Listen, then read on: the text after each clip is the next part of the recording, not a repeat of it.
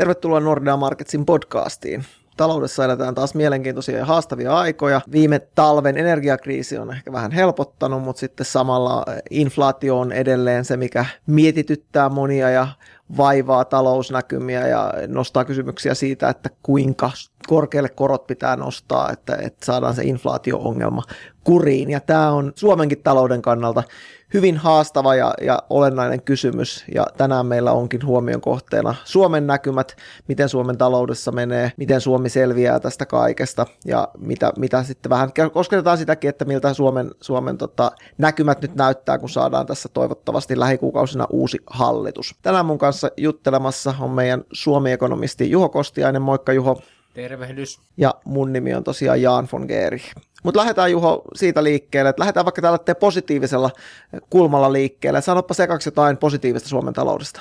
No kyllähän Suomen talouskehitys itse asiassa tässä alkuvuonna on ollut niin kuin positiivista ja se on yllättänytkin itse asiassa vahvuudella, että vielä niin kuin sanoit, niin se energiakriisi talvella ja siihen liittyvät niin kuin monet asiat, korkojen nousu, ää, hintojen nousu, ja ajateltiin, että se vaikuttaa nopeasti Suomen talouteen, mutta nyt alkuvuonna niin itse asiassa talousluvut on ollut yllättävän hyviä, eli vaikka toi pikaestimaatti PKTstä vuoden ensimmäisen neljänneksi siis kertoo, että talous olisi kuitenkin kasvun puolella. Samoin työllisyys on säilynyt erittäin hyvissä lukemissa. Työttömyysaste asteen trendi painui sinne 6,6 prosenttiin nyt maaliskuussa, ja nämä on niin kuin ne hyvät uutiset ainakin näin niin kuin alkuvuoteen. No mitä sitten jos ajatellaan jatkoa, että kuinka pitkään nämä hyvät uutiset jatkuu, että tässä vastatuulet Suomelle taitaa niin kasvaa korkojen nousun myötä ja, ja niin kuin muutenkaan se näkymä ei ainakaan kovin selvä ole.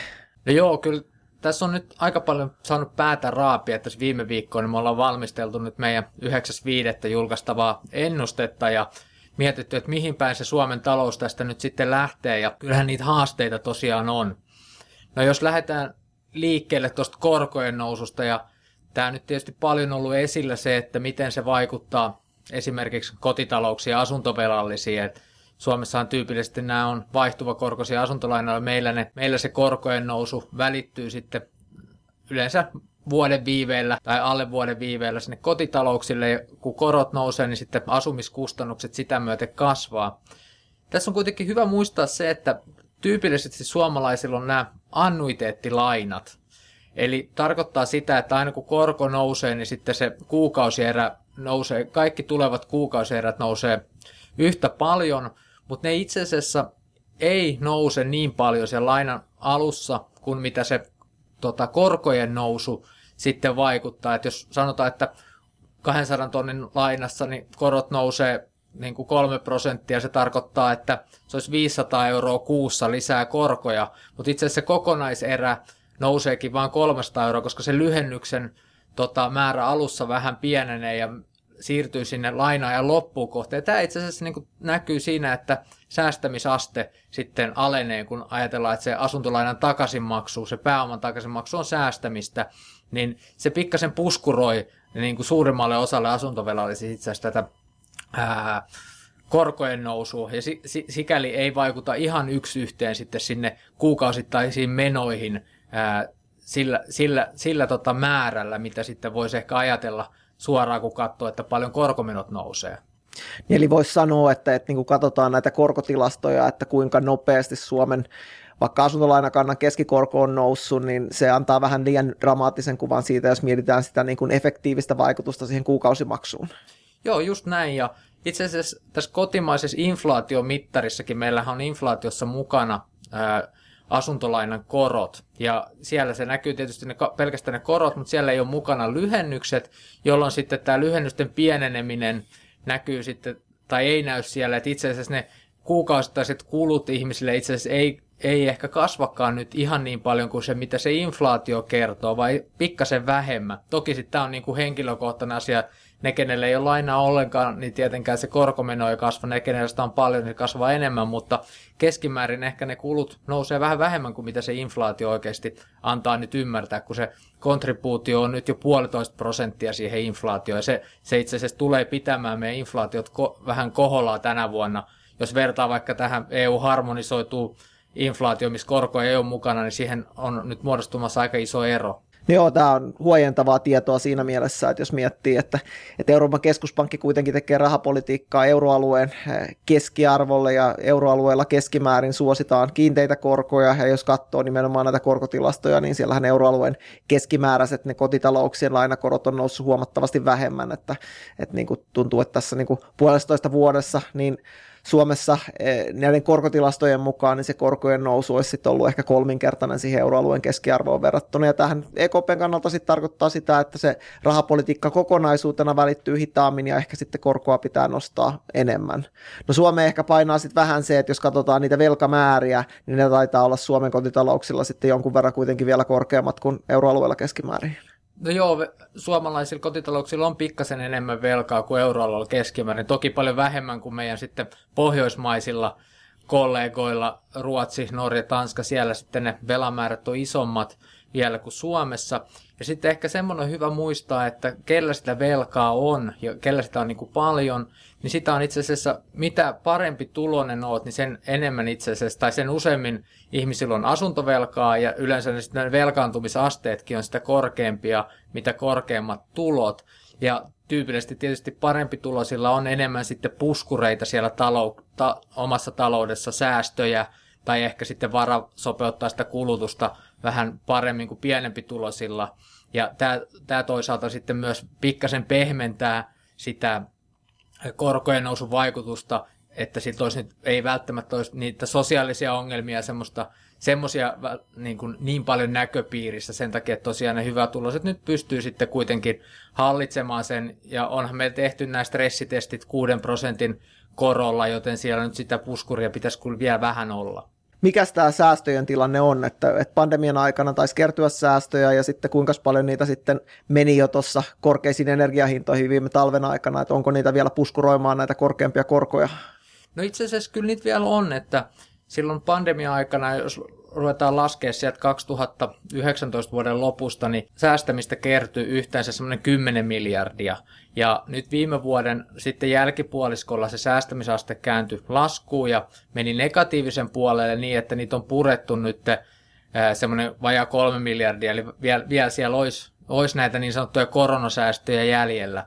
Eli tämäkin odotetaan, että tällä on nyt tietysti vaikutus, että tämä nyt vähän puskuroi sitä kotitalouksien heikkoa ostovoimaa, eli pystytään pitämään sitä kulutustasoa kuitenkin yllä sitten vähän purkamalla säästöjä. Automaattisesti, se tulee sen pienemmän lainanlyhennyksen tai pääoman takaisinmaksun kautta, mutta myös sitten nähdään, että pankkitileiltäkin on pikkuhiljaa niin kuin ihmiset ruvennut sitten käyttämään rahaa ja ylläpitääkseen kulutusta, että tämä on tavallaan se positiivinen kulma siihen kulutukseen, vaikka meidän niin kuin reaalitulot laskee aika hurjaa vauhtia.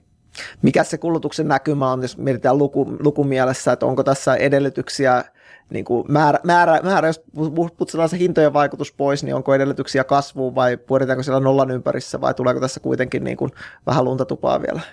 No kyllä se niin kuin kasvunäkymät on heikot, että kyllä sanotaan, nythän me nähtiin jo itse asiassa viime vuoden lopulla jo supistu ihan reaalinen kulutus pari viimeistä neljännestä ja kyllä me odotetaan, että se on niin kuin heikkoa edelleen tänä vuonna. Mutta pysytään siellä niin kuin ehkä pienellä miinuksella ää, tai nollan tuntumassa, mutta ei kuitenkaan mitään samannäköistä pudotusta, mitä me nähtiin vaikka koronakriisin alkaessa kulutuksessa, mutta toisaalta ei siellä nyt kasvun evä, eväitäkään hirveästi ole. Toki nyt sitten tässä tulee palkankorotukset voimaan pääsääntöisesti kesäkuun alussa ja se pikkasen, pikkasen auttaa ja samoin sitten niin kuin loppuvuotta kohti odotetaan kuitenkin, että inflaatio alkaisi hidastua ja sitä kautta se ostovoima pikkuhiljaa sieltä alkaisi korjaantua sieltä aika heikoilta tasoilta. Mitä jos mietitään sitten vähän talouden eri osa-alueita, että, että niin kuin euroalueella ja globaalisti se kuva on viime aikoina ollut, ollut se, että niin kuin ehkä pitääkin, että nämä korkeammat korot puree enemmän sinne teollisuuteen, teollisuuden näkymät on heikentynyt, mutta sitten taas palvelusektori on ollut yllättävänkin vahva, että näyttää, että se palvelusektori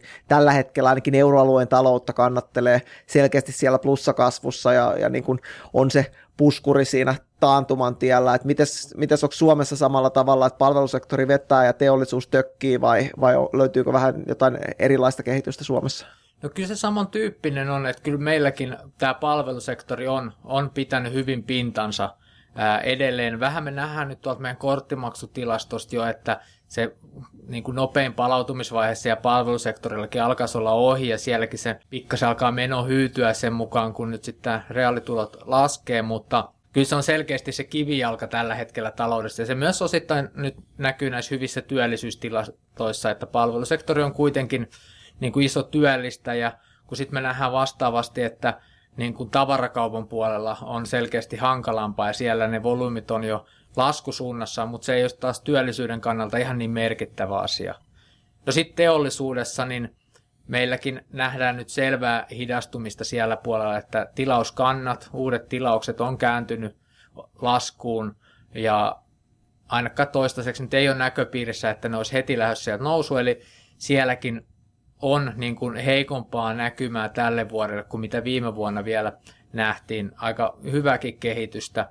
Toki on siellä nyt tietysti jotain valonpilkahduksiakin, että esimerkiksi nyt konepajoilta on nähty aika hyviä tuloksia ja hyviä tilauskirjoja. Sitten tietysti tämä niin kuin Olkiluodo uusi ydinvoimala, niin sehän on kotimaista tuotantoa, joka sitten vähentää meidän tarvetta tuoda sähköä, se alentaa sähköhintaa ja sitä kautta niin kuin kustannuksia myös teollisuusfirmoille. Eli siinä mielessä voisi ajatella, että meidän tämmöinen kilpailukyky kuitenkin säilyy, että meillä on palkankorotukset on aika maltillisia verrattuna moneen muuhun Euroopan maahan, ja sitten tämä niin kuin energiahinta niin kuin odotetaan pysyvän maltillisena ja ehkä alempana kuin sitten aika se, tai niin kuin verrattuna muihin maihin, niin sekin osittain niin kuin tukee teollisuuden kilpailukykyä, mutta kyllä se globaali kysyntä niin on heikko, että ne viimeiset maailmankaupan tilastot tuli tässä pari päivää sitten, niin kyllä siellä on selvää alenemista, että kysyntä, kysyntä heikkenee globaalisti. Suomen teollisuudesta usein puhutaan, että se on niin rakenteelta tämmöinen jälkisyklinen, että, että onko, onko riski, että se heikkous ei vielä näy siellä, mitä me nyt nähdään sitten vaikka euro, euroalueella, että onko sieltä pahin vielä edessä vai ajattelet sä, että nyt seuraava askel on enemmänkin toipuminen? No kyllä mä luulen, että valitettavasti se niin kuin huonompi hetki on vielä niin kuin edessä, että me nähdään, että se teollisuustuotanto on edelleen pysynyt aika hyvin niin kuin ei, ei valtavassa kasvussa, mutta ei ole kääntynyt laskuunkaan, mutta sitten kun mitä me katsotaan tilauskantoja, niin ne on tullut sen verran paljon alaspäin, että se yleensä tarkoittaa sitä, että jollain aikavälillä se tuotantokin lähtee sitten hiipumaan. No asuntomarkkinat on saanut myös paljon, paljon huomiota, ei, ei, ei varmasti vähiten näiden korko, nousevien korkojen takia.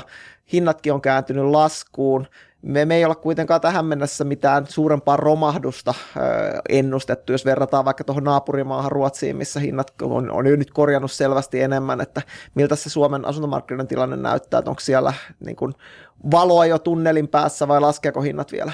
Kyllä ja kyllä ehkä olisi vastaukset, että ehkä vähän on valoa tunnelin päässä ja oikeastaan se nyt perustuu siihen, että nyt me nähdään aika niin kuin niin kuin sanoit, niin se korkojen nousu, ehkä yleinen kustannusten nousu ja sitten asuntojen hintojen lasku on johtanut siihen, että asuntokauppa käynyt tosi huonosti. Eli ää, koko alkuvuonna niin myyntimäärät on ollut heikkoja ja asun, asuntojen myyntiajat on pidentynyt. Ja tämä näkyy niin vanhoja asuntojen kuin sitten erityisesti nyt uusia asuntojen kaupassa, että ne ei, ei mennyt tällä hetkellä kovin hyvin kaupaksi. Mutta sitten jos ajattelee sitä hintojen laskua, se on semmoinen reilu 5 prosenttia on nyt vuoden takaa tullut asuntojen hinnat koko maan tasolla alaspäin. Ja meidän odotus kyllä olisi, että nyt se pikkuhiljaa se hintojen lasku alkaa jo taittumaan. Eli meille ei ehtinyt sinne asuntomarkkinoille niin kuin tässä matalan koron aikana kehittymään mitään merkittävää kuplaa. Ja sen takia, että meillä olisi mitään isoa korjaustarvetta niin kuin asun, asuntohinnoissa, eli tämmöinen pieni maltillinen niin kuin 7 prosentin lasku niin kuin meidän ennusteessa, eli muutama prosentti vielä tultaisiin tässä alkuvuoden aikana alaspäin, ja sen jälkeen se markkina sitten olisi tasaantumassa. Toki tässä nyt sitten niin kuin monta asiaa voi tapahtua vielä, jos korot jatkaa nousuaan niin kuin merkittävästi vielä ylöspäin, tai sitten jos työllisyystilanteessa tapahtuu niin kuin selvä muutos heikompaan päin, niin se tietysti voi vaikuttaa negatiivisesti asuntomarkkinaan, mutta ainakin tällä hetkellä näyttäisi, että se tilanne olisi vähän vakaantumaan päin ja se kauppa olisi pikkuhiljaa taas siellä käynnistymässä. Kuinka paljon tämä yleiskuva eh, niin kuin kätkee sisälle ja sitten alueellisia eroja? No on, on paljon eroja, siis kyllä hinnat laskee koko maassa ja kauppamäärät on niin kuin koko maassa niin kuin alhaalla, mutta kyllä tämä nyt nämä niin kuin kasvukeskukset, mitkä on ollut ehkä se asuntokaupan veturi aikaisemmin, että jossa kauppa on käynyt, on rakennettu paljon ja hinnat on noussut, niin kyllä nyt sitten pääkaupunkiseutu, Tampere, Turku on nyt sitten siellä etunenässä, missä hinnat laskee eniten tällä hetkellä ja se näkyy nyt sitten erityisesti näkyy näissä pienissä asunnoissa. Sijoittajat on kaikonut markkinasta ja siellä on ollut nopein reaktio sitten ää, hintoihin. Ja toki siihen tietysti vaikuttaa se, että kun niin kuin kasvukeskuksissa asunnot on kalliimpia, yleensä niihin on enemmän tarvittu lainaa sitten, niin se korkojen nousukin näkyy tietysti eniten siellä, missä sitä velkaa on eniten. No mitäs jutellaan sitten vielä hetki tästä tota, Suomen poliittisesta tilanteesta, että hallitusneuvottelut varsinaiset on, on alkamassa ja siellä talousteemat oli vaaleissa ja nyt näissä hallitustunnustelijan kysymyksissä hyvin vahvasti esillä, että minkälaisin tuntein ekonomisti on seurannut tätä talouskeskustelua, että onko, onko niin kuin siellä oikeasti semmoisia kysymyksiä, mistä nyt kannattaa olla huolissaan, niin onko hyvä, että huomioon näissä talouskysymyksissä, että, että niin kuin, onko meillä kuinka paljon aikaa ratkoa näitä meidän talouden haasteita?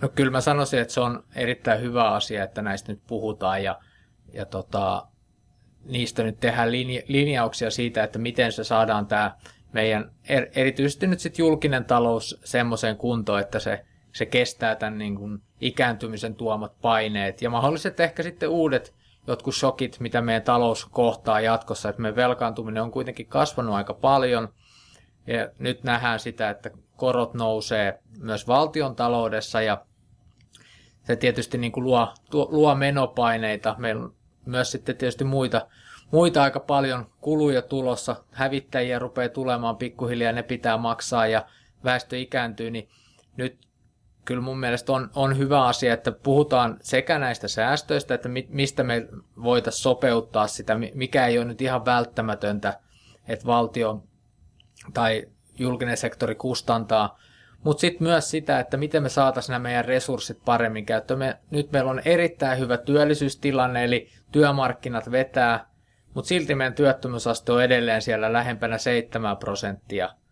Jos me katson vaikka Ruotsi, ei kun Norjan kollegoita, Norjan tietysti vähän erikoistapaus, mutta siellä se työttömyysaste taisi olla 1,7 tässä viime aikoina, että se on, niin kuin, se on ihan eri luokkaa. Samoin Tanskassa erittäin paljon matalampi, että kyllä niihin myös siihen työmarkkina rakenteeseen ja niin kuin erilaisiin etuuksiin, niin on, on mun mielestä ihan syytäkin niin kuin nyt vähän pureutua. Ja sitten tietysti tämä työperäinen maahanmuutto on se yksi kysymys. Meidän väestö vanhenee ja työikäinen väestö ei kasva, jostain me tarvitaan tekijöitä. Ja nythän me on nähty, että kun työllisyystilanne on ollut hyvä, niin kyllähän tänne maahan tulijoitakin on ollut. Eli Suomeen muutti viimeisen vuoden aika 50 000 ihmistä ää, Suomen ulkopuolelta. Ja sitten työllisyysaste maahanmuuttajilla on noussut ennätyksellisen korkeaksi, eli silloin kun sitä työtä on tarjolla, niin on niin kuin tulijoitakin, ja siitä on tietysti hyvä, hyvä jatkossakin pitää kiinni, koska kyllä täällä jäisi niin kuin talot rakentamatta ja moni muu asia tekemättä, ei kulkisi bussit ei junat, jos ei me saada tänne maahanmuuttajia jatkossakin. Joo, tämä valtiovarainministerin arvio tämä 6 plus 3 miljardin sopeuttamistarpeesta, niin se on saanut paljon huomiota. Oletko huolissa siitä, että, että Suomessa päädyttäisiin sopeuttamaan liikaa?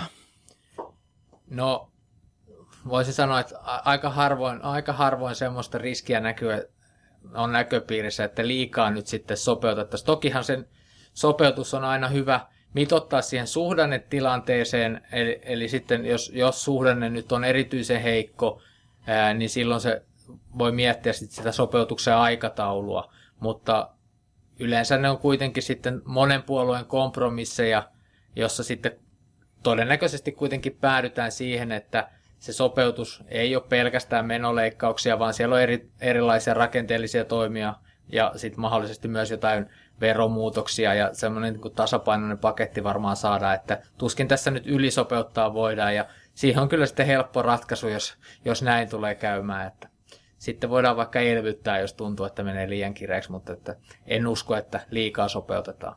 Joo, no mutta me aloitettiin positiivisella tota, ajatuksella, lopetetaan tähän positiiviseen ajatukseen myös. Mitä sä sanoisit Suomen pidemmän aikavälin kasvunäkymistä, että millaisia positiivisia elementtejä sieltä voisi nostaa esiin? No kyllä tässä on itse asiassa pikkasen virinnyt nyt semmoinen itselläkin pieni positiivisuus, ja kyllä se tähän niin kuin vihreeseen siirtymään jonkun verran linkittyy, että niin kuin tuossa alussa jo mainitsin, niin nämä niin kuin niin Olkiluodon ydinvoimalla kuin sitten aika massiivinen tuulivoiman lisärakentaminen, niin se tuo meille hyvää puhdasta energiaa tänne, mitä pystytään nyt sitten hyödyntämään monenkin tyyppiseen teollisuuden toimintaa. On puhuttu näistä vaikka terästeollisuuden sähköistämisestä, ää, tai sitten vaikka vetyvoimalaitoksista, akkuteollisuudesta ja muusta. Ja kyllähän tämmöinen, niin tämä on se aika, aikamoinen globaali megat, megatrendi, ja mun mielestä Suomella on ihan hyvät asemat siinä, että me pystyttäisiin siinä niin kuin luomaan semmoista kestävää ja niin kuin kannattavaa bisnestä tänne, että kyllä siinä kannattaa olla hereillä, ja